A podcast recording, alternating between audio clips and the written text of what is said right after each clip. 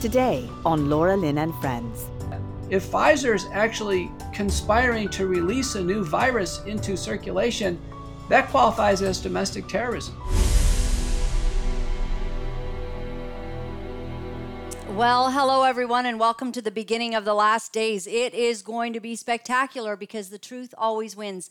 You know that I love to read from my dad's Bible. He passed away um, just a little bit over a year ago, and I inherited this beautiful Bible, and uh, come to find out that there's not a page that my father has not underlined, written notes, and all of that. So I like to read something that he thought was important every single day. Today I opened it up, and it came to Proverbs thirty-one, and it says, "Open your mouth for the dumb in the cause of all such as are appointed for destruction. Open your mouth. Judge righteously and plead the cause of the poor and the needy." Is there anything more poignant than this book at this hour telling us that we need to open our mouths? And how many people refuse to do that? How many people are cowards and uh, are not standing up for what's right? An awful lot of them. Before we get to my most incredible guest, now we are on YouTube right now. YouTube, you need to go to Rumble right now, because what we have to share with you is so powerful, so poignant, so truthful that we're not really able to share it on this platform. So we're going to let go of YouTube. I'm asking you to go to rumble dot com backslash. It's it's in the it's in the chat. There's an easy link to get to where we'll, we will be live on Rumble and seven other live platforms, by the way. We love that we can go live to Twitter. Is that not spectacular behind me, everybody? That is real. That is today in Vancouver, British Columbia, uh, right outside my balcony. That is the view. Is that not spectacular? I love it. So uh, I don't like being out there. Um, Let's take a look, uh, just before we let go of YouTube, at uh, a little car crash that we had today. I was just talking to Doctor McCullough that people don't know how to drive in the States in the snow sometimes. Well, B C, I don't know what to tell you. Look at this. Oh.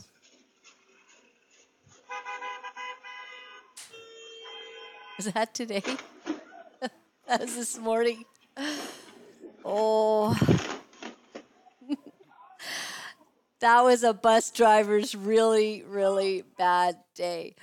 Oh, my goodness. Okay, one final thing I'm going to say. I do appreciate uh, Michelle Rempel. Now, Michelle Rempel, Conservative Party, you know, I've had beef with her. Uh, she doesn't care at all about transitioning minors. Uh, they're all, like, pro-transitioning the minors, um, pro-L G B T Q, everything in our Conservative Party of Canada. And We're, we're sorry, we just have to say that. But I do appreciate that she's kind of outing some of this information. Legitimately um, flabbergasted, M P raises concerns over government's quarantine hotel spending.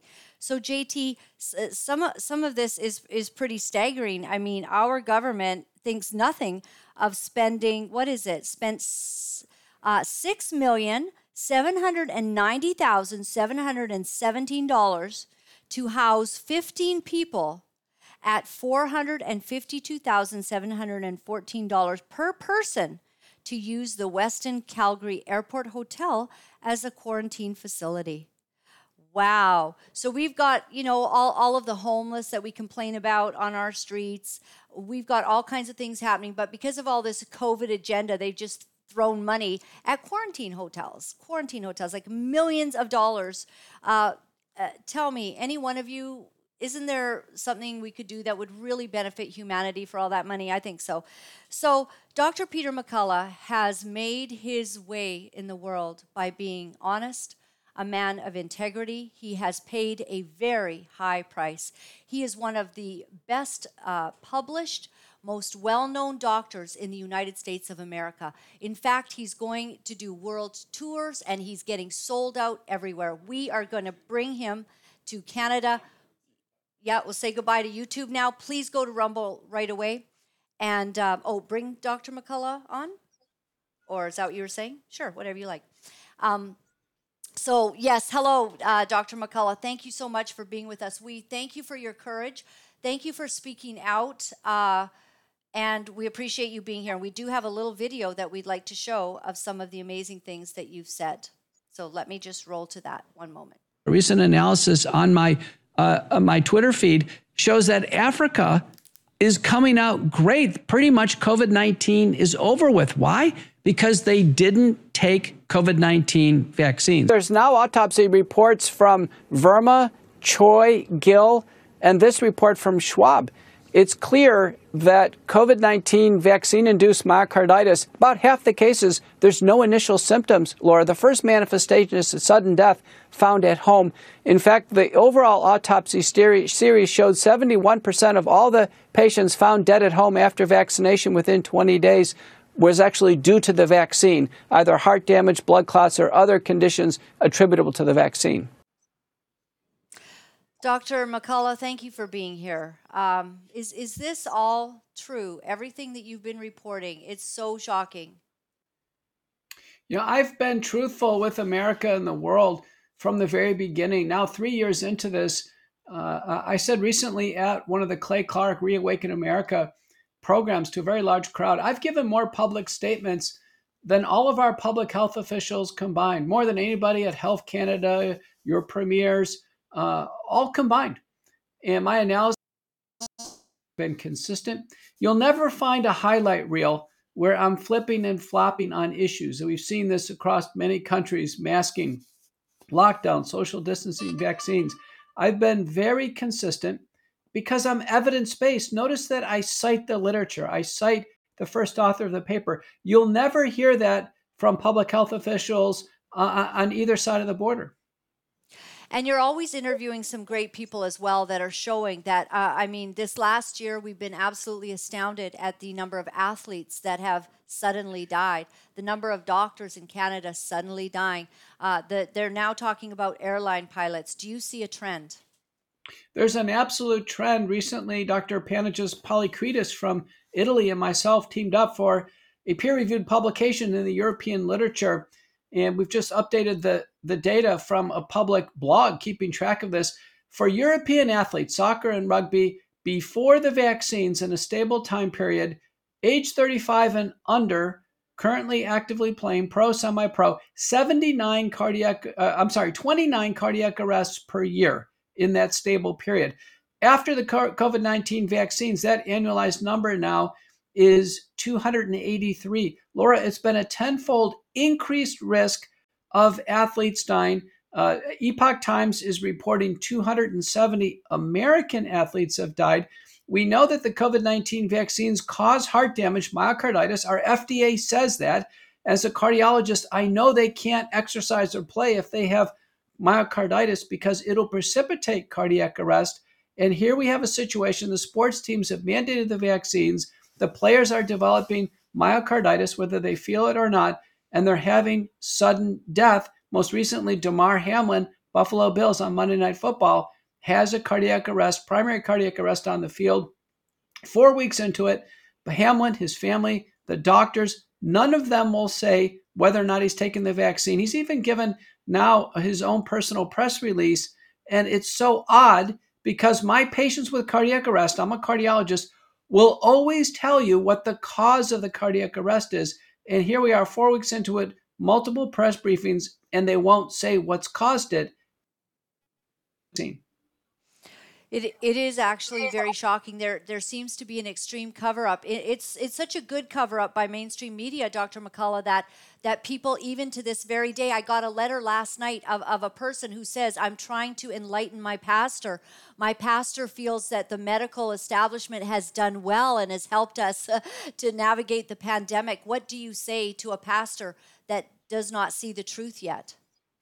I agree. It's almost as if people are in a trance, particularly those who've taken the vaccine. They really don't want to hear any bad news because psychologically it's so unnerving to know a vaccine is inside the body. You can't get it out.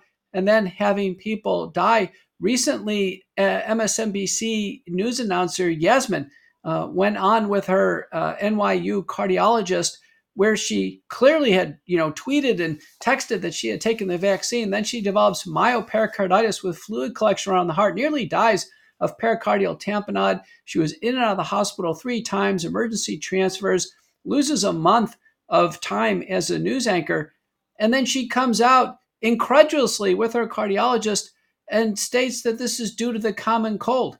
No one, uh, no one believes that. It's it's either they are willfully blind or they're completely ignorant to the F D A warnings and the peer-reviewed literature. Neither one of those is a good place to be. What do you attribute, as uh, w- with your expertise, your field of expertise, expertise in medicine, what are you attributing that these mRNA shots, why are they causing people to have um, heart attacks and strokes? What What is it that's happening? The genetic vaccines install the, the genetic code in the human body to produce an uncontrolled amount of the Wuhan spike protein. This is the spine on the surface of the virus. The spike protein was, was intentionally engineered to become more invasive and lethal. And this causes blood clots, heart damage, neurologic damage, autoimmune problems. The spike protein has been found in the human heart by Baumeier and colleagues in young people with myocarditis. Recent paper from Harvard, Yonkers et al., has found the circulating spike protein in young people uh, under age sixteen in the hospital at Massachusetts General Hospital with myocarditis. The spike protein has been found in blood clots. It's the most deadly, lethal, disease-causing protein we've ever seen in human medicine, and it's being installed by a genetic code for in those who've taken the vaccine. It's so shocking, and and yet we've got uh, you know the the College of Physicians and Surgeons in Canada that is attacking Doctor Trozzi, uh, Doctor Charles Hoff, um, you know Doctor William Mackis, all of these men under tremendous fire for speaking the truth about these things. And in, in the United States of America, attacks on uh, doctors such as Scott Jensen. I'll just play a, a brief clip from Doctor Jensen on the trouble he's in for speaking the truth. A packet.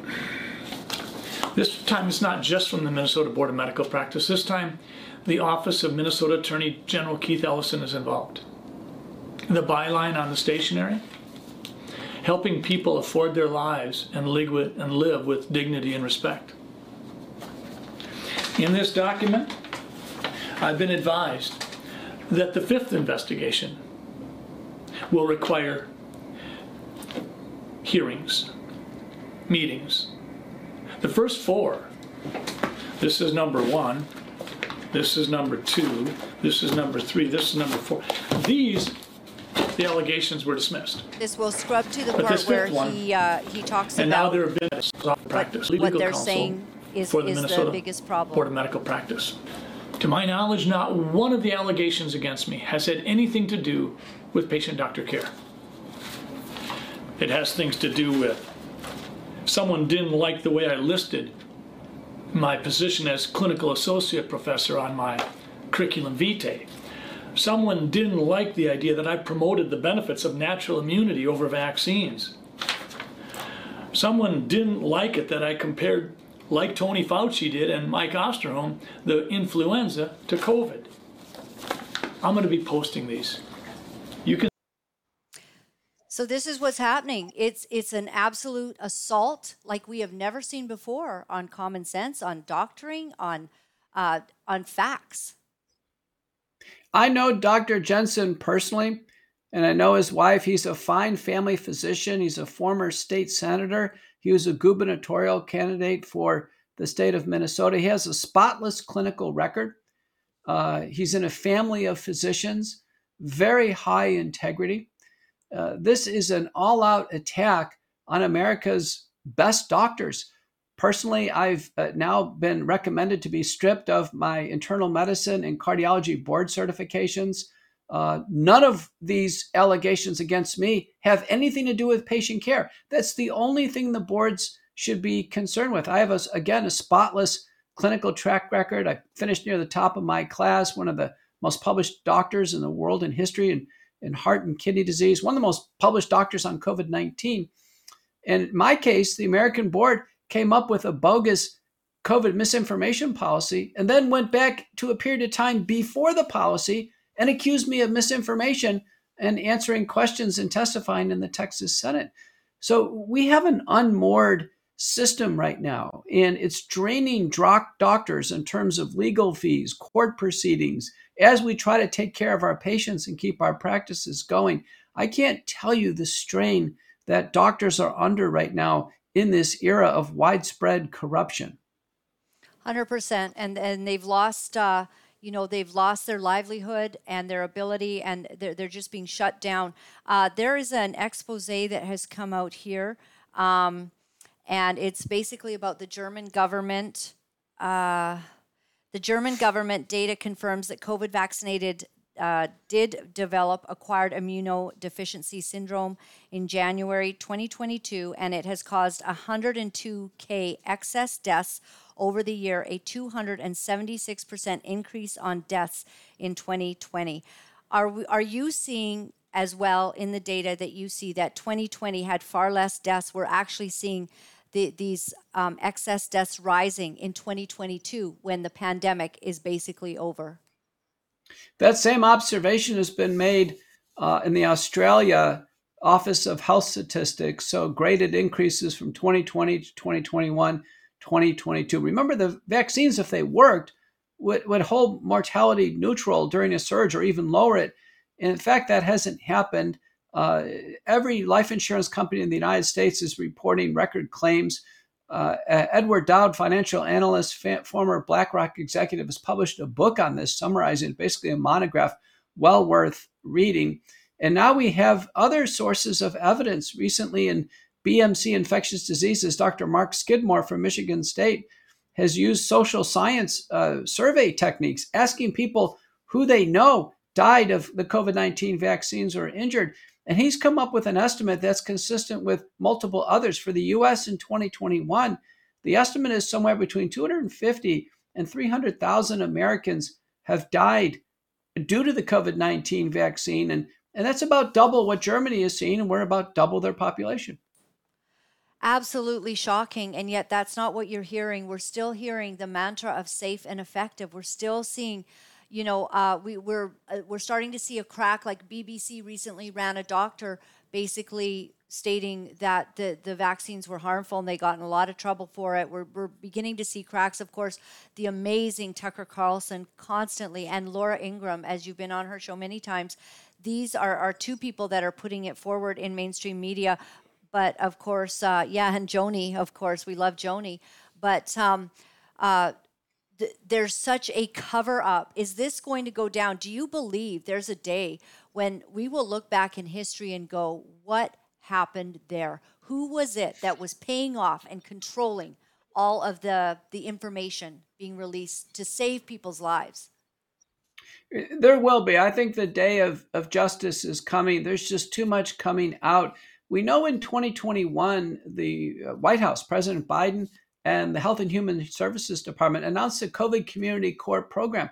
This was thirteen billion dollars of American federal taxpayer money that went out unrestricted to uh, hundreds of uh, community groups, nearly four thousand media stations, including M S N B C, uh, including Fox News and others. And it's only the strongest anchors, such as Laura Ingraham, Tucker Carlson, and others, who feel like they can actually speak the truth. Others, less secure, toe a, a government party line. There must be talking points that say that nothing can be said uh, uh, to, you know, raise questions or doubts regarding the vaccine. There's been complete suppression on advances in early treatment and a continued fear campaign, all centered on trying to drive more mass vaccination.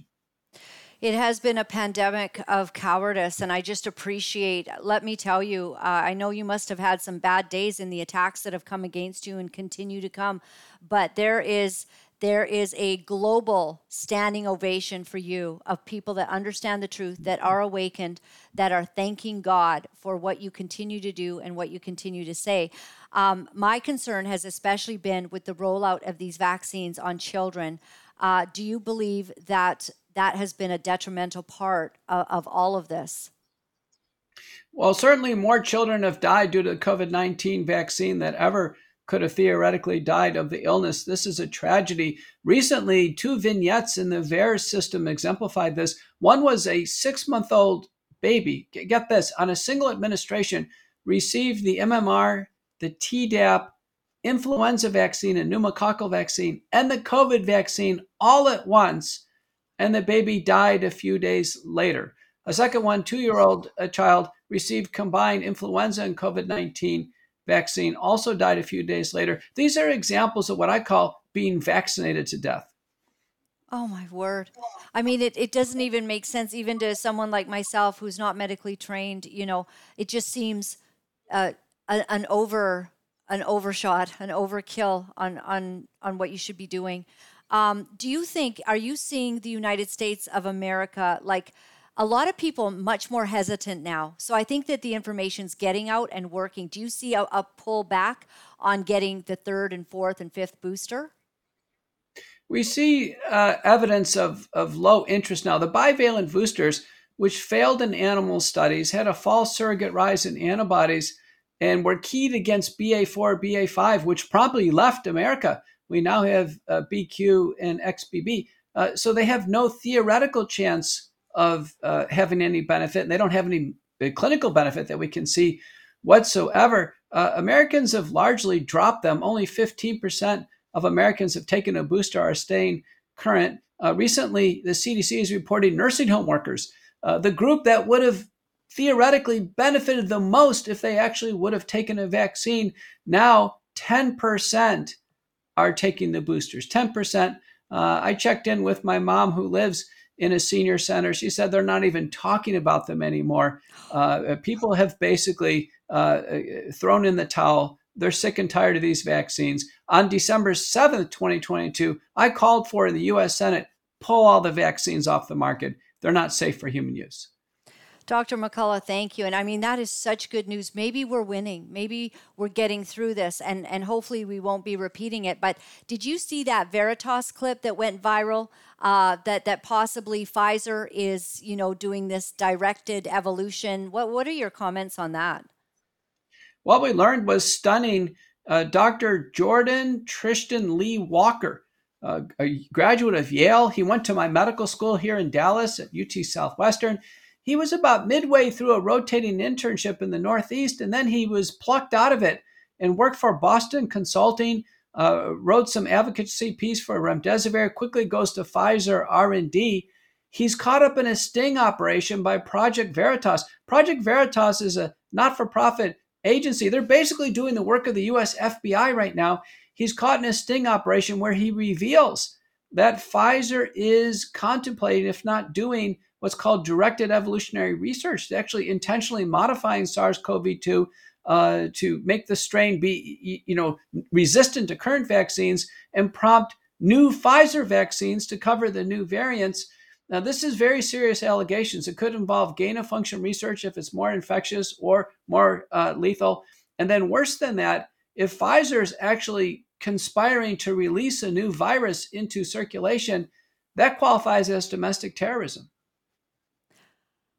And uh, when are we going to, you know, hold them to account? And in essence, they don't get held to account for anything, right? You're, this you're is right. Tough. You know, a, a letter went off from Senator Mar- Marco Rubio from Florida uh, to Pfizer veterinarian C E O Albert Bourla, and then another one from Ronnie Jackson, uh, Texas state, uh, uh, uh, Texas um, congressman. Uh, but, but you know, the letters from a congressman or senator are not where this needs to be. There needs to be a federal probe. It needs to be uh, assigned, and uh, Pfizer needs to come under federal investigation. They've been there before, and they've actually paid out some of the largest criminal fines of all time. So Pfizer has committed crimes in the past, and they are clearly involved in one now. one hundred percent. Um We we hope that that is going to be dealt with. So as you look forward to the future, yes, yes.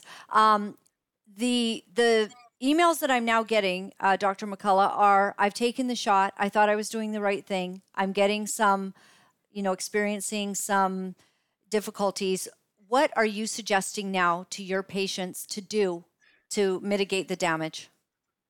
As an internist and cardiologist, I get that question all the time in the office, and it's not Uh, the fault of the, the public. The public was doing what they were, you know, told to do. They took the shots early. Many people early in twenty twenty-one took one or two shots.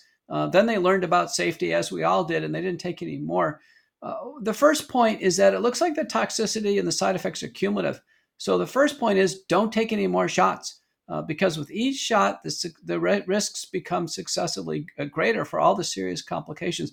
The second point is to be vigilant, meaning that some of these complications are easily treatable. Let me give you an example. You get on a plane and you get off the plane and one leg is more swollen than the other. Think a blood clot.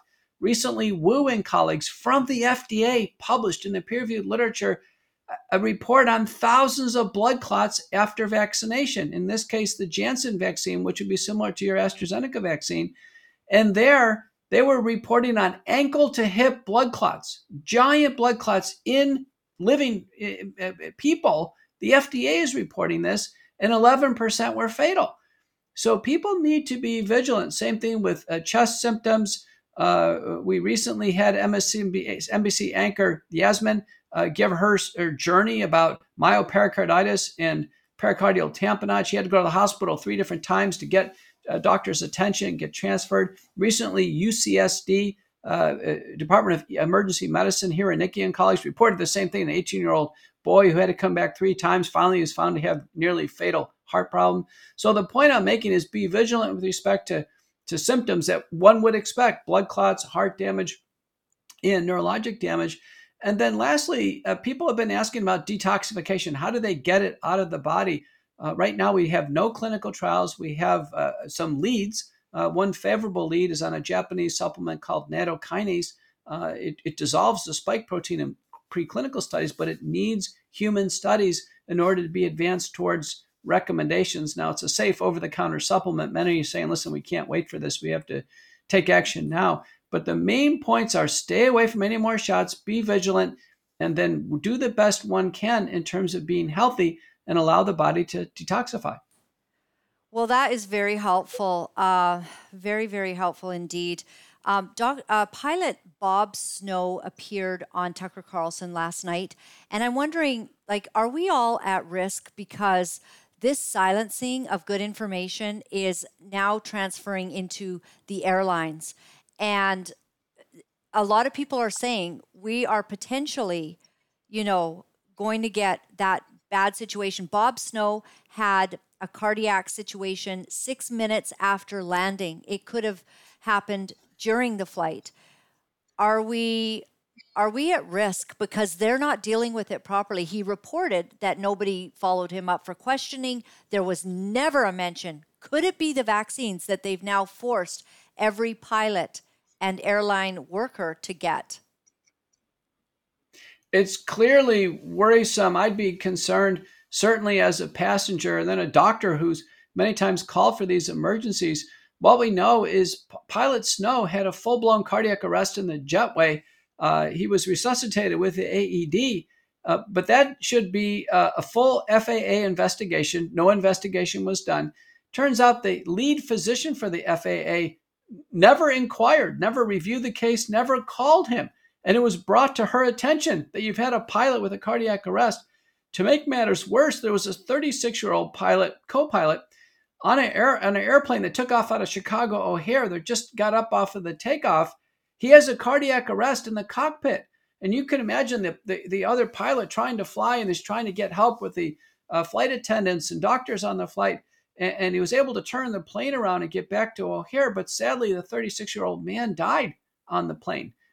Uh, we're going to see more of this. And I think even uh, greatly concerning is the F A A, without any explanation, has loosened a lot of the medical criteria that the pilots have to pass, including a whole series of E K G parameters. And as a cardiologist, I can tell you the only reason to change E K G parameters is, is that the aging of the, of the workforce has occurred, they're on more cardiovascular drugs, or in fact, they are sustaining heart damage on a population level. And the question on the table for the F A A is, why have they changed the E K G criteria and, and based on what data? Beginning to uh, spread the word and, and take your message uh, across the world. You're going to be going to Australia and India. Um, are, are you getting any roadblocks put up to your ability to travel and speak in these places? Certainly not in India. Um, I have some meetings planned to actually meet with Prime Minister Modi. I have a personal relationship with this doctor. I've been there before. I'll be holding a major seminar on February seventh in Delhi. We'll have the whole Q five network, Doctor Emmett Banerjee, a very esteemed professor there, Prashant Bhushnan, one of the lead barristers, uh, probably hundreds, if not thousands of physicians and others uh, in uh, Delhi, India. You know, India is largely done with the vaccines. They've had a very poor experience with them. Uh, they widely used ivermectin and other drugs to get through the pandemic. So India has been fine. But I've been stunned with what's going on with Australia. By personal communication last night, I've found that Australia is still blocking the uh, travel visa for Pierre Corey. Uh, you, you know, my inpatient acute care, uh, pulmonary critical care leader in COVID nineteen. Fortunately, I had a visa uh, previously from a prior uh, professor lecture series there. Uh, I was able to get in on my visa, uh, but we've had threats from other members of parliament uh, against me coming. Uh, and we've had Eventbrite, the ticketing, uh, without uh, with breaking the contract. Uh, they declared all the events canceled, confused all the attendees, uh, returned the money, and people had to reconfigure their uh, plane tickets. Uh, but despite all that, we've sold out in multiple venues now, Melbourne, Sydney, Brisbane, Canberra. And I plan to bring a message of truth to Australians. I want to hear from the people who have been injured and from the families where they've Uh, family members have died of the vaccine. I want to have some frank conversations with doctors and members of parliament. We've got to get things on track. Australia, New Zealand, Canada, among the worst countries for pandemic response in this new totalitarian approach to uh, to governance. We're pretty concerned with our Prime Minister Trudeau and his love of the vaccines, um, his quiet investment. He wants to build mRNA facilities across Uh, Canada so that we can produce more of this. Do you do you think that the movement towards putting mRNA into all vaccines is what I'm hearing, if I'm right about that, uh, is, is that potentially damaging for us moving forward? It's disastrous. mRNA is off to a terrible start in terms of safety track record, blood clots, heart damage, neurologic damage, uncontrolled production of foreign proteins in the body. This is the last platform that we need to transition safe and effective vaccines onto. You know, there are vaccines that have a very good track record. I think polio and rubella among uh, the best. Um, but, you know, I think what's going to happen in messenger R N A is going to turn off people in general to vaccines. And for those who are vaccine proponents, this is the last thing they want to do. As confidence erodes in general vaccination, a recent Kaiser Family Foundation survey has shown that as confidence erodes, public health officials are actually going to lose ground on general vaccine campaigns. Well, I and I certainly hope that everybody wakes up to this. The one of the um, as we come to a close, uh, one of the things that I've heard is that, like, by hiding it in the lipid nanoparticles, that that basically fools the body into not seeing it, and so not recognizing that there's a problem. And that's why the immune system, maybe you can help us understand that, like, there, it's actually damaging now the immune system of those that have taken it. It's true. The, the lipid nanoparticles, like a Trojan horse, it's on my Substack, Courageous Discourse. It actually uh, begins to cause fusion of cells called syncytia. That's an abnormal response. The spike protein is produced, is expressed on cell surfaces. The body attacks its own cells. This is an awful situation to have happen. And no wonder people feel so sick afterwards. You know, our C D C V SAFE data show seven to eight percent of people have to go to the hospital or emergency room afterwards because they're so sick with the vaccines.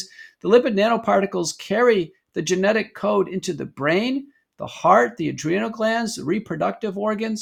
This is the last place we'd want to have a vaccine, particularly with the lethal Wuhan spike protein, actually be go in the human body. Now, autopsy studies have shown the spike protein in the human brain, in the heart. Uh, we believe it's in the adrenal glands, uh, reproductive organs. Recently, Hanna and colleagues in JAMA have shown the messenger R N A is on the move, and it's in breast milk of breastfeeding mothers. This is an awful set of developments. Everything we've learned about the vaccines and messenger R N A after their public release has been bad news. It's uh, it's it's like a psyop that we're living in. You know, it's just so absolutely shocking. Uh, I'm grateful for Elon Musk, uh, sort of making Twitter uh, a more free speech platform, so I can literally air our entire interview right now on Twitter. I appreciate that, but he also just recently came out and said that he had a he felt like dying after his second shot. This is good that that. Big name people are starting to talk about it.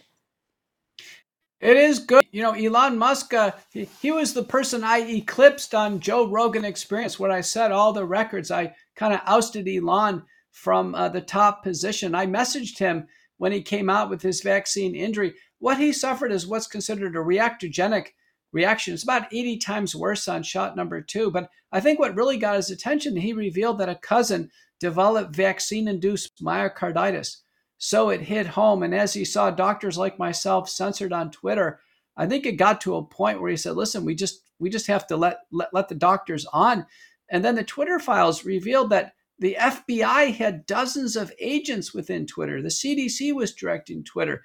We even found out that former F D A Commissioner Scott Gottlieb, who's on the board of Pfizer, advising America to take vaccines on C N B C, on the uh, investment show every morning, that he was actually influencing Twitter to suppress information on natural immunity in order to sell more Pfizer vaccines. This has been awful. At least Twitter's been opened, although many people in my circles feel that our accounts are throttled, uh, that, that there's evidence that there's still some type of programs that are running, trying to mute our message yes. on uh, early treatment of COVID nineteen and vaccine safety. I, I do think that's true, actually, that we're not getting the traction. And definitely Facebook's gotten much tougher. Facebook, uh, you're not getting away with anything. Now I'm on a thirty-day ban. I got eleven days left. Um, so, you know, if we can't get good information out, I feel at some point that they are culpable for this. Um, all in all, uh, Doctor McCullough, I'd like to give you the final word. Anything that you're finding out, anything new that's coming. Hopefully we're getting through this. I'm just not certain if they're going to try to in- introduce another vaccine for the next so-called pandemic, or if we're, if really we've broken their backs um, on this. I pray that we have, but what do you see coming ahead? Let me give uh, some quick hits on good news. We'll finish on a positive note. Paper Excellent. by uh, Chin and colleagues, New England Journal of Medicine, October twenty twenty-two, fifty-nine thousand prisoners, seventeen thousand staff. This is a great study. If, if, if someone has already been through the Delta or Omicron outbreak and has had COVID, and they get a second case of COVID, there is a zero percent chance of hospitalization and death. Paper by Clausen and colleagues, New England uh, in preprint server, ninety-four percent of Americans have already been through COVID. So effectively, the pandemic is over with in the United States. Another piece of good news, our military dropped the vaccine mandates. They were forced to because of an appropriation contingency from the Senate uh, in Congress. I'll give you another piece of good news, is that we've had progressively fewer and fewer corporate mandates and school mandates out there. Uh, the uptake of taking vaccination is progressively lower. And I'll give you one final piece of good news. I was notified that uh, the major health system in Dallas that was suing me, trying to financially crush me, uh, that that lawsuit has been dismissed with prejudice. It means it can never come back again. Uh, and I think this is a real victory for freedom of speech, for, for uh, fair presentation of scientific data, which I've always done, and for other doctors who, you know, I think should and will be willing to come forward and speak the truth. That is amazing. And you know, uh, Doctor McCullough, just yesterday we had a, a lawyer on representing Doctor Trozzi and some others here in Canada, and uh, he feels that they have already admitted that recommendations are only recommendations. All of these doctors have been taken to task here in Canada because they didn't follow recommendations, but a recommendation is simply a recommendation, and no doctor actually has to follow that. And so they believe that there's some victory coming there. Why do you think they dropped the case against you, other than it's complete nonsense?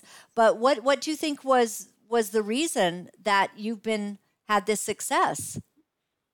You know, the allegation was that I was bringing the health system name into the media, and I've given more now more media clips and interviews than all of our public health officials combined, all the other uh, scientists uh, who are promoting vaccines combined. And I've developed such a track record of being evidence-based. My opinions are always my own, not those of anyone else. Uh, I think the totality, the sheer weight of you know my presence as a public figure and media commentator was so great uh, that they had nowhere to go with it and ultimately capitulated, and it was dismissed.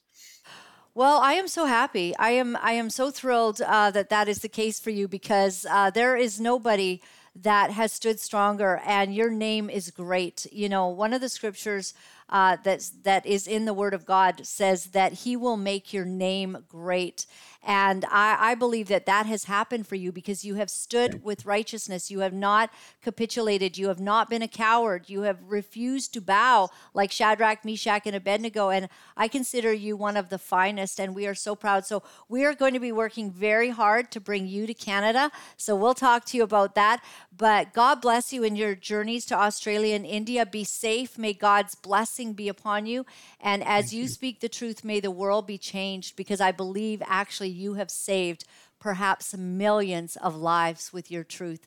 And you will go down in history as being one of those that saved the day at this epic hour when we have faced this crisis. Thank you, Doctor McCullough. Thank you. Thank you. Well, I'll tell you, days like this don't get better for me. I mean, last week we had Christine Anderson, and uh, having Doctor Peter McCullough here again is a real honor and a real privilege. And I'm grateful because I see that the folks that are writing to me know who he is. Um, they're listening to what he's saying. And because of real doctors with the expertise, with, you know, with the, um, basically with the letters behind their name, are telling us the truth. And it has caused everyone to take a pause in this mainstream media propaganda campaign, vaccinate, vaccinate, vaccinate. And it has been the wrong thing to have done on every level. It's failed. The vaccines never did what they were supposed to do. They never stopped transmission. They clearly have not stopped hospitalizations, and they have not stopped death. And death, even with COVID, you're finding the hospitals filled with that. We've heard the statistics on that as well. So uh, please keep uh, Doctor Peter McCullough in your prayers, because this is a- an epic spiritual war as well. I want to invite now uh, uh, Ken Drysdale to the show. And Ken has been putting out some amazing information. He's an executive engineer with over forty years of experience as a professional engineer, which includes twenty-nine years experience in, in the development and management of national and regional engineering businesses. And with this experience that he's had, he has put together some fantastic information that is helping all of us. So Ken, welcome to the show. Thank you very much for being here today. Thank you for inviting me, Laura Lynn. It's a pleasure.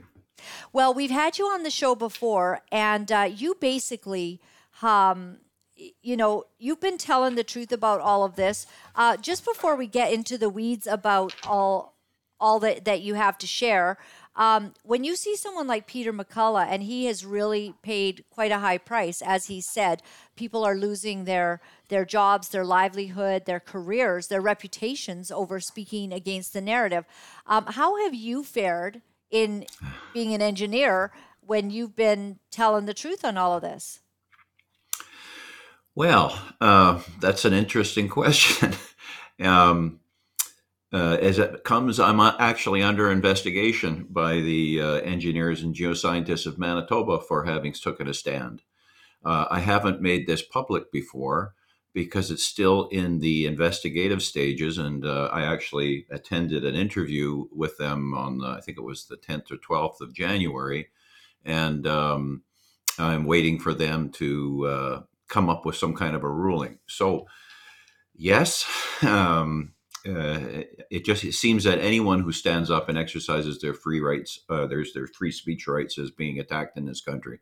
It's not just uh, Doctor McCullough, and not just Jordan Peterson, but it's uh, the rest of us as well. It's uh, anybody it's an who seems to situation. Stand. So you're in good company, and also we we are beginning to see. Uh, you know, on my show yesterday, we had um, a lawyer who's basically outlining how he thinks that they're going to get all all charges dropped against doctors that have actually upheld the oath that they took to do no harm.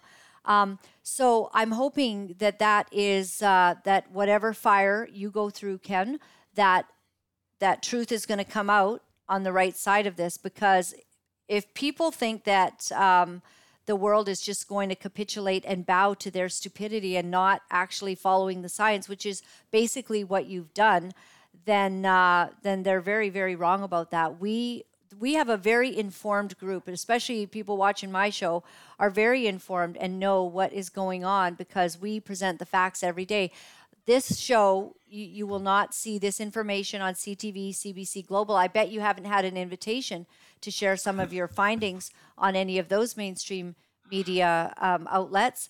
But we're telling the truth, and it is changing lives. And I get letters every day saying that you saved, uh, I love it. They say, they literally say this, you saved my family because your show and the guests you had on convinced me I was never to get these shots. I feel fantastic. I feel fantastic. And any anything I've had to pay for telling the truth on this has been well worth it. And so, Ken, we, we definitely stand with you in all of that. So now it's my understanding that you had some good news. I don't know how to incorporate it, or that maybe you've got a little bit of a, you know, something cool to tell us. So when is the right time to divulge that? Well, you know, um, there are probably a whole lot of uh, folks uh, viewing this today that uh, don't know, uh, you know, who I am and what we're talking about. And, um, you, you know, what Laura Lynn was referring to is that uh, probably about six months ago, I wrote a fact-based analysis of the statistics that the government of Canada had been reporting with regard to, uh, you know, the lethality, the mortality of the of the vaccines. And And we published that in an eighty-nine page report that went into a document that was submitted to police forces across Canada. And when the police forces didn't take action, we forwarded that to every member of parliament and every uh, member of the Manitoba legislature. And then what happened was, was kind of amazing. It was never, this report was never meant to go public. It was really meant to Uh, provide uh, the police forces with enough information that they could actually um, undertake an investigation. Like, we didn't, you know, we weren't pointing the fingering saying this person was guilty, but we said, here's a collection of facts. Here's the backup, you know, directly from the government of Canada. And we think that you need to do an investigation. So uh, police didn't take action. We sent it to every M P by registered mail, every senator by registered mail. And then something fantastic happened, you know. This was only back in June. Um, Canadians started to want to know what we wrote. And, um, you know, in the six months that uh, we created, or I created a website in June, and uh, I think we're approaching two hundred thousand visitors. The report has been downloaded, copied, and sent out by people all over the world to, we, we think, about five hundred thousand times. And it's uh, been downloaded all, uh, all over the world, literally. There's the only continent that it hasn't been downloaded on is Antarctica. I wonder why that is. Yeah. So there might not be COVID there. I don't know.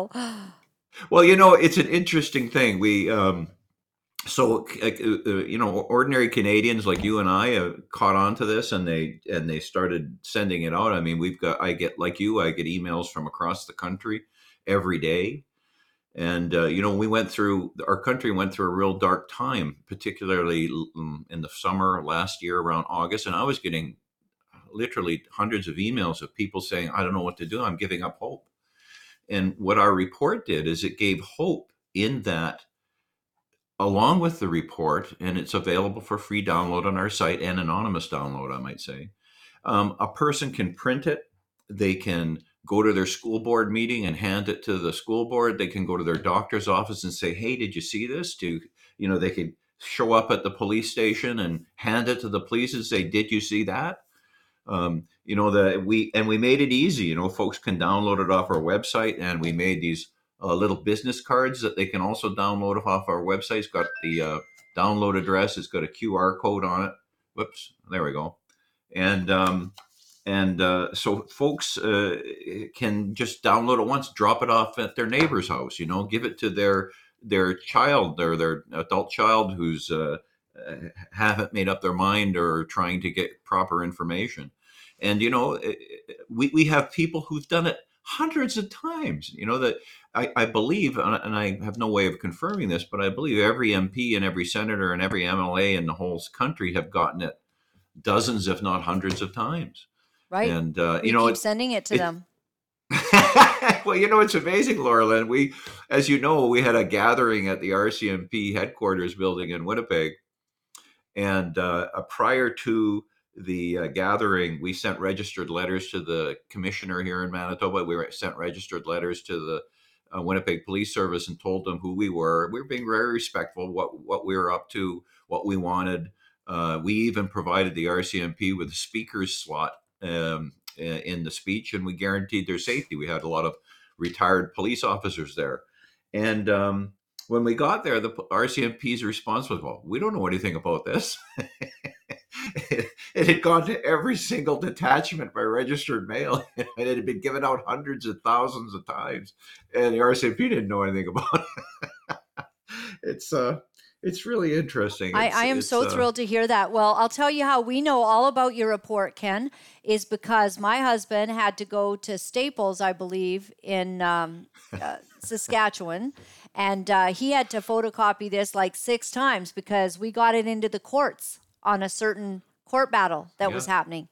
And we made sure that a judge had it and, you know, the other counsel, and we had to do all these copies of it. So he's very well uh, aware of, and we made sure that we got the cover uh, to, to be color as well. So we went the whole distance. But some of the things that you report, I wanted to kind of show a couple of things here, but like a detailed review of causes of death in various age groups in twenty twenty. And, and you start like just disseminating uh, D- disseminating a lot of information that is helpful statistically to show, um, you know, on these infographics, people, yeah, and it's what? It, right, it's government data, as J T's pointing out. Like you're taking yeah. their own statistics, you're taking what they've said the numbers are and showing that, uh, that you know, we've got a real problem, statistics, infographics.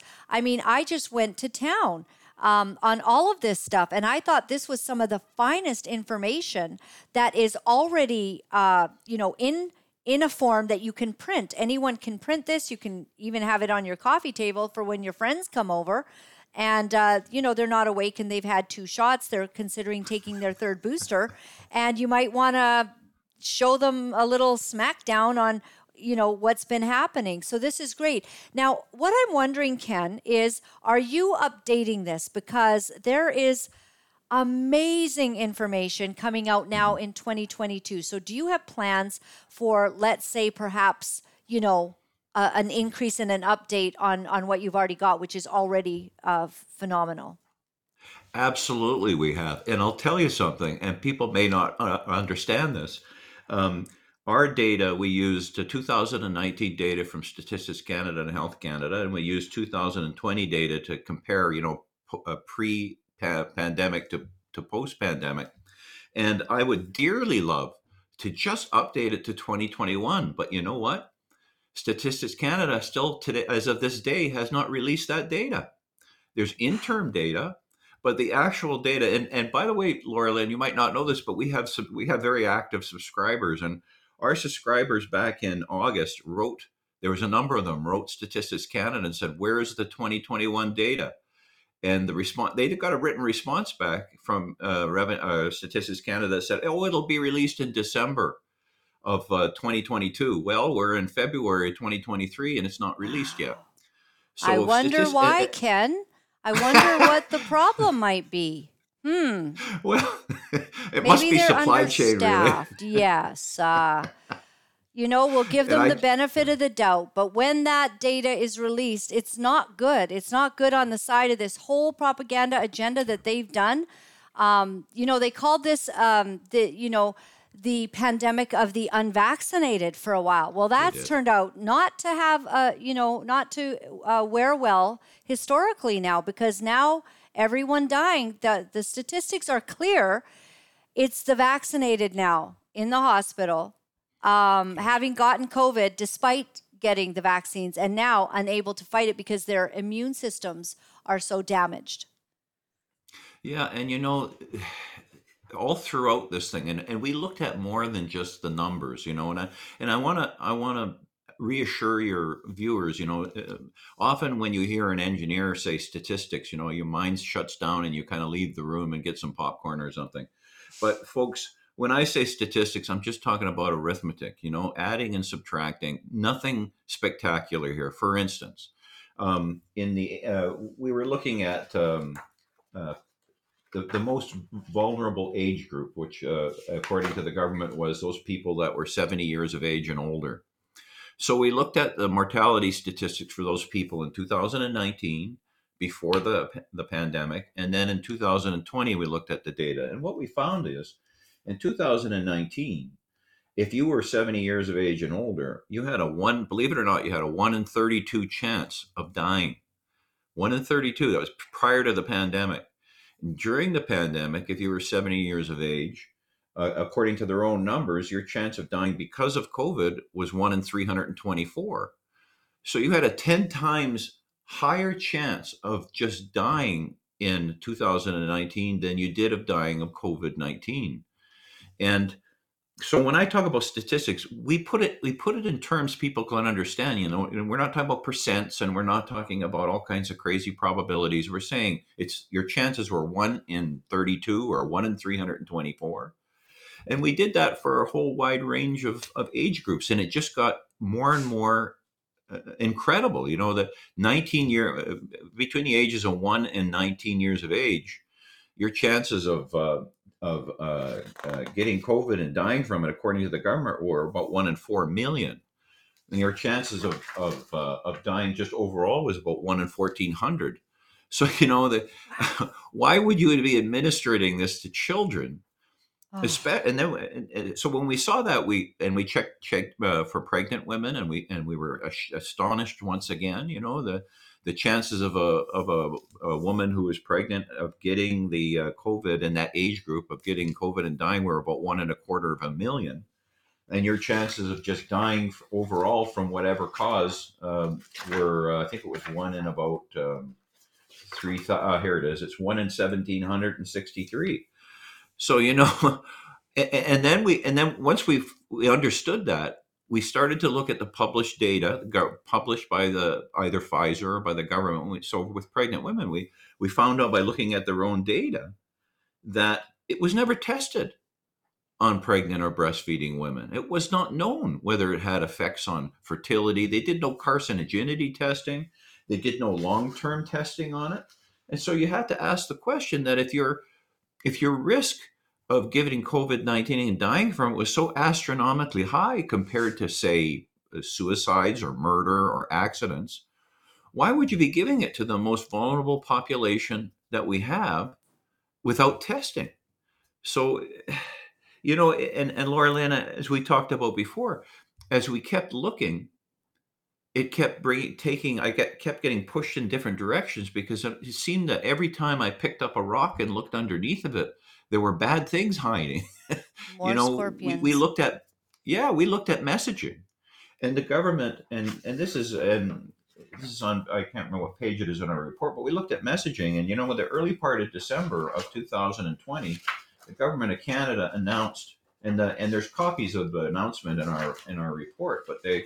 The government of Canada announced that they had, uh, here it is, December ninth, twenty twenty. The government of Canada issued a, a press release to Canadians in which they said that they had uh, now approved this vaccine, and it had gone through a rigorous um, uh, testing process with the best science. And then they said that they had a strong monitoring program to make sure it was safe. So we looked at that. And, and the monitoring system is a volunteer one. And I'm sure no one in your audience knows the name of it. People say theirs, but that's the United States. And then people say CARES, and that's a, a, a civilian-run uh, voluntary system in Canada. But the government-run system is hardly known. So they introduced a never-before-known genetic treatment, an mRNA treatment. They reassured you that they had tested it, and they hadn't.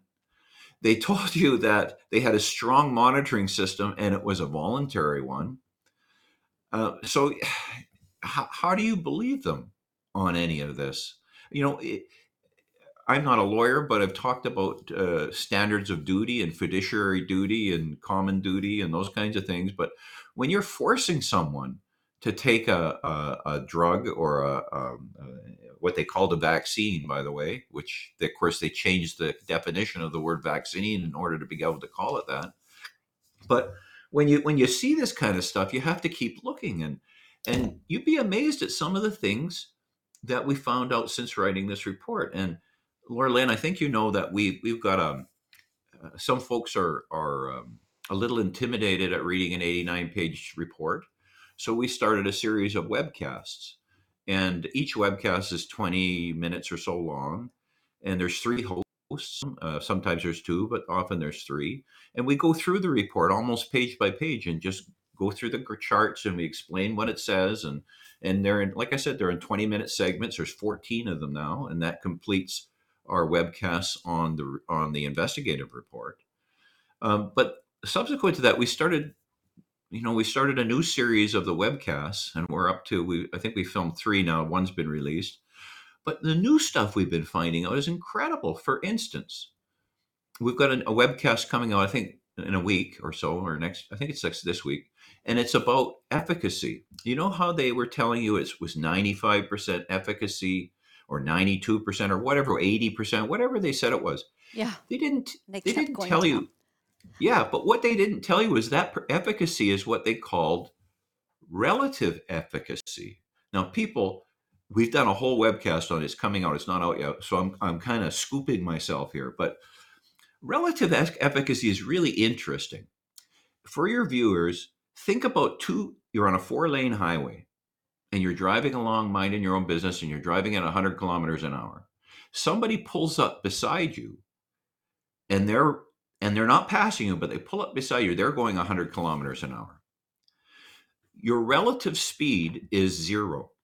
You know how, you know, you're driving along and there's somebody pulled up alongside you going one hundred kilometers an hour, and you're looking out the window and they're staring back at you, and it's annoying. Well, even though you're both going one hundred miles an hour or one hundred kilometers an hour, your relative speed, in other words, your speed of, of me compared to the person who's driving along beside me, is zero. Now, so when you report relative speed and you say it's zero, you have no idea how fast I'm going. I could be going one hundred kilometers an hour. I could be going four hundred kilometers an hour. But as long as I'm reporting relative speed, in other words, my speed relative to the next guy, you have no idea how dangerous my driving is. And that's kind of what they did with the vaccines. So They they took, for instance, I'm just going to make up some numbers for, for illustrative purposes. So keep in mind my, my picture about the two cars driving beside each other. So if you had a, two hundred people and you split them up, randomly selected people, and you split them up into two groups, one hundred people in each group. And let's say in the first group, you didn't give them any vaccine, magic vaccine. In the second group, you gave them vaccine, and now you tested them. So in the first group that didn't get any vaccine, let's say there were ten people infected. In the second group that got vaccine, let's say there were five. Now, you would like, to, you would think, and I would too, that, well, my chances of getting sick, because remember, there was one hundred people in the first group that didn't get treatment, and there was only ten infected. So my chances of being healthy were ninety percent. In the other group, we had vaccine. Remember, there was one hundred people and there were five infected. So my chances of being uh, healthy there was ninety-five percent. In other words, the efficacy was the difference between ninety percent and ninety-five percent. So I had an in, I had a gain of five percent. But they didn't report it to you that way. Just like the two cars, they did it relatively. So they said ten people got sick in one, five people got sick in the other. Divide it. So five divided by ten is zero point five times one hundred, fifty percent efficacy. So the difference between five percent efficacy, or in my car example, we're both going one hundred miles an hour, or relative efficacy, which was which was fifty percent, just like my two cars, it was zero.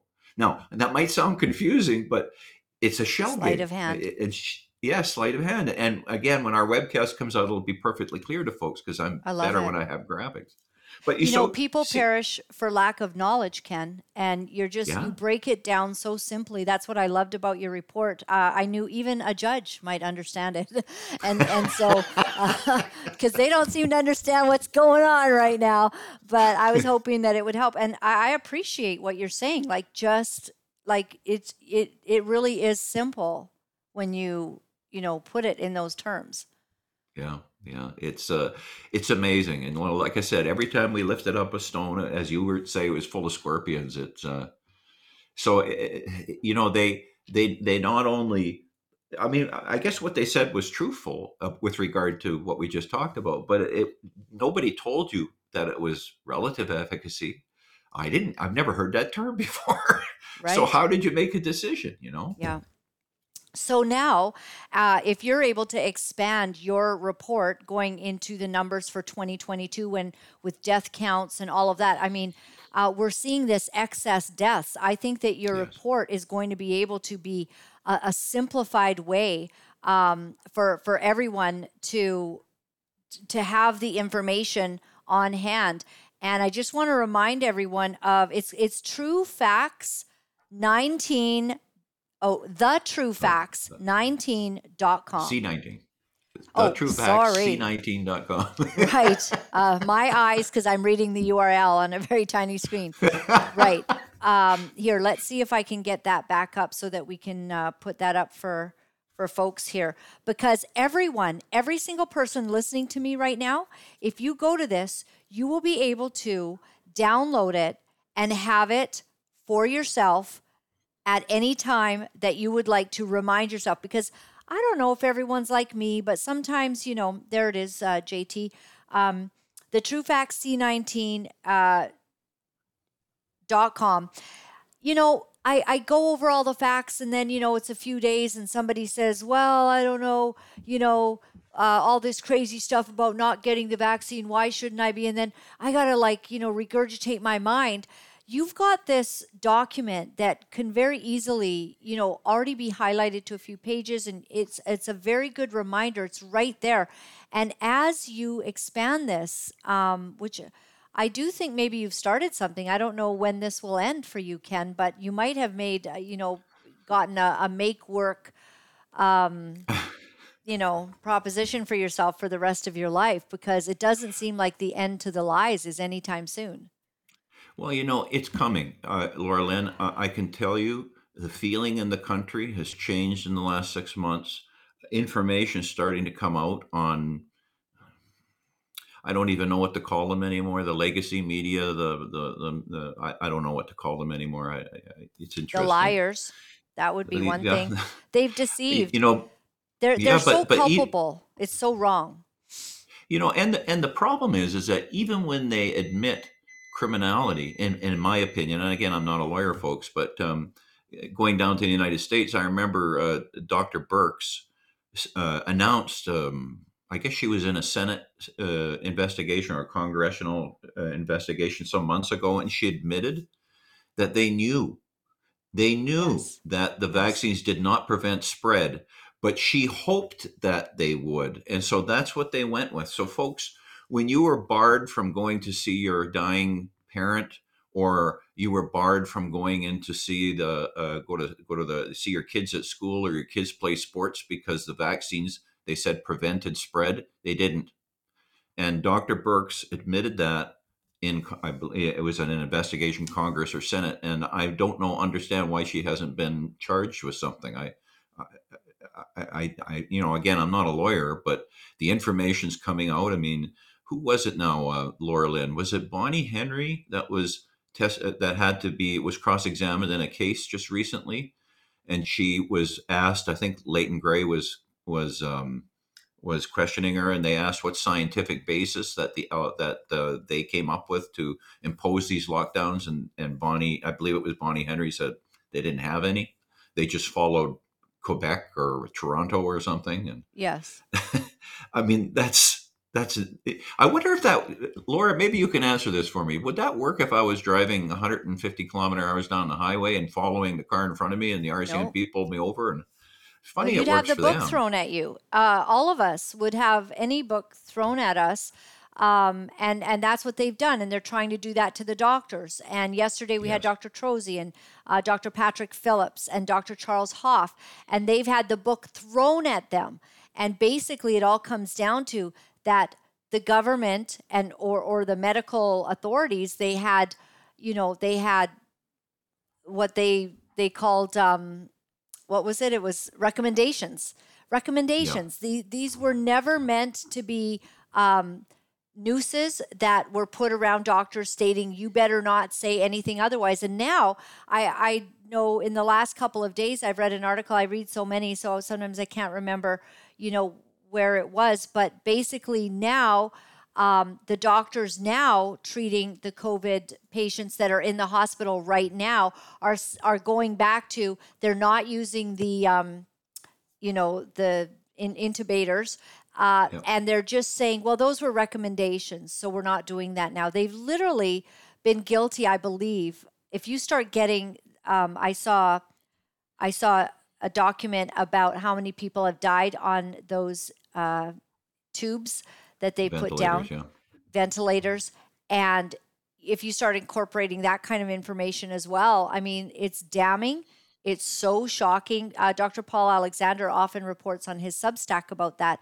And Courageous um, Discourse with Doctor Peter McCullough is always highlighting also all of this latest stuff. So I just want our audience to make sure. And, you know, Ken, you're a true Canadian and a real freedom stander. Um, and I just thank you for that. I'm sorry that you've gotten, you know, that you're going to get lashback and maybe continue to do so. But here you are just putting out the truth, and every Canadian can go to this information that is quite particular to Canada uh, and to yes. the different provinces. This is beautiful. This is probably one of the finest documents uh, that you can find in Canada. And, and I just appreciate you putting it together. It's a, been a labor of love in a way, I guess. No, I, I would say more a labor of fear, uh, uh, right. Laura, because my, my wife came in and said I had to do it. Wow. And there was no way I wasn't going to. And how important that is to have that kind of backing. Um, we're hearing stories now of couples that have not survived the COVID nineteen propaganda. Yeah. Uh, the you know, one person believed it and the other person could see through it. Uh, this is yes. dividing families, parents, Uh, grandparents. It's it's been such a divider, a divisive time of deviance, of deception. It's so wrong, and your kind of document cuts through all of that, gives us some something to sink our teeth into, and to use and to help our fellow man. Yeah, and and, and yeah, that's a really good point. I mean, we um, these are the numbers. In, in our report, the numbers we report for mortality is exactly the way the government reported them. You know, we didn't question uh, were the testing accurate. We didn't question whether it was a death uh, because of COVID or with COVID, because there's issues around that. We didn't question any of that. We just took their own words and asked, what does it mean? And we didn't know. And and I, I don't believe I even give you a whole lot of... Um, opinion in that report, if any. I just report the numbers and I'll ask questions like, how come no one's looking into this? Or what do you think about this, folks? So again, you know, you, when you read this report, it's not it's not the opinion of Ken Drysdale. It's the government's own statistics. And I like the change. Way you're saying it. You put it in front of an employer that is trying to demand that you get a COVID nineteen vaccine. You put it in front of those that are disagreeing with you, and you just ask the question, what do you think of these statistics? This is from the government's own website. It's fantastic. Ken, please let us know um, of every update that you do. I'm very yeah. excited to hear the good news that this yeah. is making such an impact. Well, and and fo- folks and uh, always want or always ask me, well, what good is this doing? You know, what can I do to help? Some people, what can I do to help? Or you, you probably get them as well. You're not doing enough. I if I was going to do it, I'd do it this way. You know, like it's like um, the person who's sitting watching Sunday afternoon football. You know, they they could always do it better. They played football in high school, and so they can play better. But um, in in this instance, and in the in the time that we're in right now, there's some really good opportunities for ordinary folks like you and I to get out there and make a difference. You know, The National Citizens Inquiry made a big press announcement yesterday. Um, they announced some of the locations that they're going to hold hearings in, and they announced two of the uh, uh, commissioners, the independent commissioners. Uh, one is uh, Bernard Massey from uh, Montreal or Quebec. I'm not sure if he's from Montreal or Gatineau. I can't remember. And then myself, I've been uh, uh, uh, charged with being one of the commissioners in the National Citizens Inquiry. And if if folks don't know what that is, I encourage you to uh, go to go to their website, uh, just the national citizens inquiry dot c a. And what it is, it's an independent group of citizens. And, and for the last um, six, eight, nine months, citizens have been um, submitting to the, uh, on their website, on the on the um, inquiry's website about whether, what their stories were. There's experts coming forward that are submitting uh, information. And uh, starting on March eighteenth, I think in Truro, Nova Scotia, Uh, the first three-day hearing will occur, and they'll have uh, live uh, and video, um, you know, uh, podcast or um, Zoom-type uh, testimony from experts from all over the world, from Canada, from ordinary citizens like us, from doctors, from lawyers, and they're looking at all aspects of the pandemic response, and they're doing it in a very balanced way. You know, they're asking citizens, they're asking experts, they're asking government officials Uh, to come. And it's a, again, it's a completely independent um, organization that's being funded by Citizens of Canada. And if, and if folks want to take a look at the website and um, and feel that's something they want to get behind, you can donate, you can, you can show up at the hearings, you can uh, tell your story. Uh, I encourage you, you know, folks are always saying to me, well, what can I do? What, well, this is something you can do. You can get behind, you can show up at uh, at the uh, conferences. And right now they've announced um, uh, hearings in Truro, Montreal, Winnipeg, uh, and uh, Red Deer, and I think a few other places uh, west in Western Canada that they haven't quite nailed down yet, so I can't announce those. But the commission will be in each one of the locations for three days, and they'll hear testimony. It'll be recorded, and then at the end of the of the um, the hearings, they'll generate a report, and it will talk about, you know, based on the evidence, it's be an evidence-based report about what went wrong, what went right, were there any criticisms, those kinds of things. And then, of course, the next logical question people ask me is, well, what's the point of doing another report? And I think the whole idea with this, with the level, yeah, but with the level of people that they're attracting to come testify, and the fact that we're doing it live from city to city to city, we're going to bring information to that's that those people that are currently in a silo and they're not listening. You know, if if all you're watching is a C B C or or C N N or any of those, you don't really know what's going on. Oh. And so, oh, if nothing else, sure. This is yeah. I mean, if all you're watching is mainstream media, uh, barring Tucker Carlson and Laura Ingraham. If all you're watching is mainstream media, you haven't got a flipping clue what is really going on. And, uh, you know, it's just like this poor dear lady trying to educate her pastor right now, uh, who who is d- doesn't know who Klaus Schwab is, doesn't know who Harari is. Um, it's very sad, I have to say. Um, we're, we've just been hoodwinked, and I'm I'm glad that I'm here with people like you every day, people like Doctor McCullough, Doctor Trozzi. Um, oh, you're you've frozen, actually. We're sorry, Ken, but we sure do appreciate you. So everybody, um, you know, we were kind of done anyways, but we've got that website. Y'all know what it is now, and uh, it is True Facts C nineteen, the True Facts C nineteen dot com, and you can download this magnificent P D F and have it printed out the way my husband had to do. Get it in front of every judge, every lawyer, send it to your member of parliament. They probably already have a copy, but they need another one. And uh, Ken's going to keep going. My name's Laura Lynn Tyler Thompson, everybody. It has been a pleasure to be with you today. My website is laura lynn dot t v. Thank you very much for your support of what we do. We can't do it without you. We do very much appreciate that you invest in us. Also, would you please remember Doctor Um, or Pastor Artur Pawlowski? Tomorrow he will be in court. It's a very serious court date.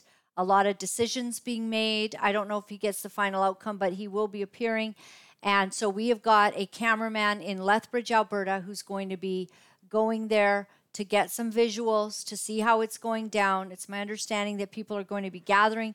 They're going to be worshiping and um, and standing with Pastor Artur. Thanks for all of the pastors and the leaders who are beginning to really hold this man up because of the fire that he's come under. And he's absolutely right. And, you know, we're so appreciative of him. Also, if you would like to invest in gold and silver, please do that. Uh, we recommend Steve Merrill. We really know he's solid.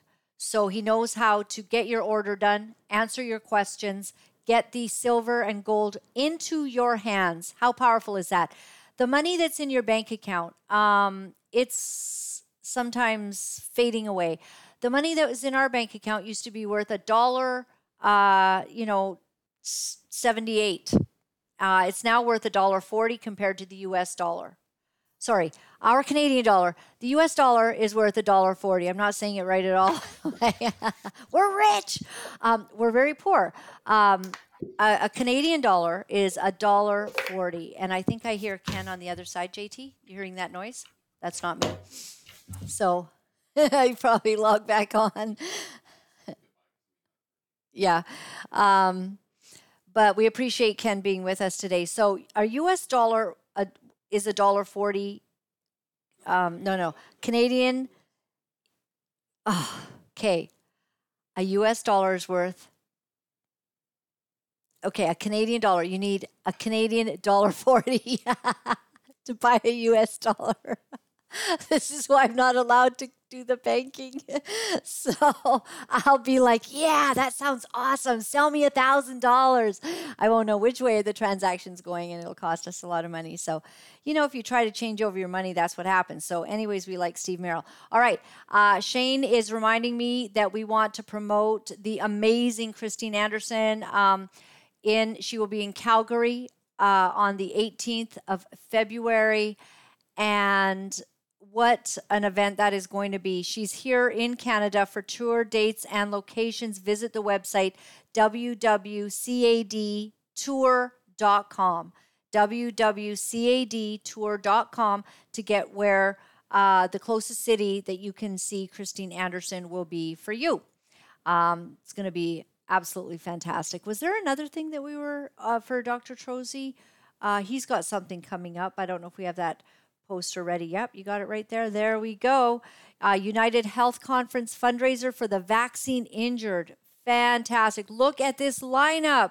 Doctor Paul Alexander, Doctor Joe Kellerstein, uh, Christine Nagel will be there, Doctor Chris Shoemaker, Doctor Mark Trozzi, Chris Vleck, uh, Tracy Ann Zimmerman, Glenn Jung, Vincent Gerses, love him, Amanda Forbes, Doctor Sam Dubay, Uh, Christine Kolbeck, Sarah, that's a hard name, Sarah.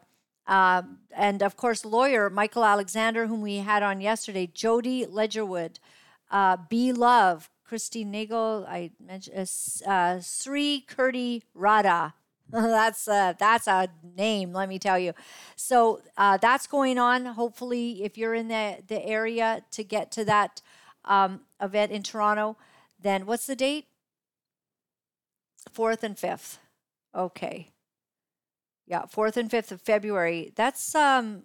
well, you better get your tickets because that's like in three days.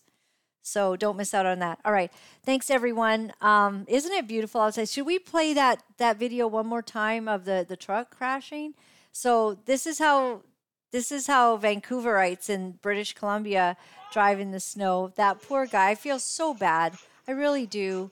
For this, you know, this bus driver, he gets up every day just like us, puts his pants on, heads off to work. It's dark. It's cold. It's been a s- snowy overnight. And he gets in the truck, in the bus, and heads to work. and, oh, takes a corner that he takes every day. You know, that's what happens, right? They take this corner every day, and then, oh, it's so sad. I'm sorry. Oh, Lord bless you. I hope everyone's all right. And, oh, we just don't know how to drive in the snow, I guess. I don't know. But, uh, oh, God bless that man. I don't know what happens when you have an accident like that. So I want to leave you today with a passage from one of the greatest sermons that Jesus ever spoke. Jesus was a man who had a very high position in the universe. He was the Son of God. God the Father and Jesus came up with a plan to redeem humanity. And that plan involved that Jesus would come to the earth, born as a child to a virgin, and that he would grow normally like all of us, and he would go through all the temptations that all of us might go through. And he would be tested and tried, even by the devil himself. The devil himself offering, what arrogance, to Jesus, the the kingdoms of the world, as if he didn't already have all of that. But even the devil looked at Jesus as a man with blood, sweat, and tears, and thought, maybe I can bribe the Son of God into something else than the Father's will. Jesus came so that he would die, not take over the political realms. Everybody wanted him to be a big political leader. The disciples were so disappointed, don't you understand? As they began to see that Jesus could heal the deaf and cause the blind eyes to be opened, that he could actually raise the dead, they were hoping he was going to deal with the Romans. And you know, he never did. What he came to do was give them life, and that more abundantly. His plan was not political. He came to change the world through surrender, through servanthood, to die for our sins, us who are so guilty. He came to die for us and to rise again, thereby sealing our forgiveness for all time. If you're bearing any shame for what you've done in the past, don't. He died for that. And if you do not receive his forgiveness, that's like saying, what you did, Jesus, it just wasn't good enough for me. It doesn't cover my sin. My sin is so big. I think dying on the cross is so big. Dying one of the most horrid deaths is so big. So when Jesus came to earth, one of the biggest sermons he ever did was on the Sermon on the Mount. Do you know what he said? He said, you are the salt of the earth. But if the salt loses its saltiness, how can it be made salty again? It is no longer good for anything except to be thrown out and trampled underfoot. You Me, we are the salt of the earth. If we lose our saltiness, what does that mean? What does salt do? You put it into food, it changes everything, right? We're the salt sprinkled into the, the ways of humanity, into politics, into the church, into mainstream. We are salt. And when we are sprinkled in there, we change everything. But if we lose our saltiness, we're not any good but to be trodden underfoot of men. Be the salt, be the light, change the world. We'll see you tomorrow. You know, it's not easy to deliver the truth of what our sick world is doing, but for some of us, we feel that we have no choice. Because if we are silent about these abominable things, then we are letting evil go unchecked, and we cannot do that. For those of you wonderful people who are writing me and are sharing your encouragement, I am deeply grateful. Thank you for all the letters that you've been sending. Thank you for the donations and the support. I found out that in order to speak the truth, you have to become very, very strong. If you would go to my website at w w w dot laura lynn dot t v, you'll find all of the ways that you can contact me. Remember, my friends, all is well. All is well. Thanks for joining me.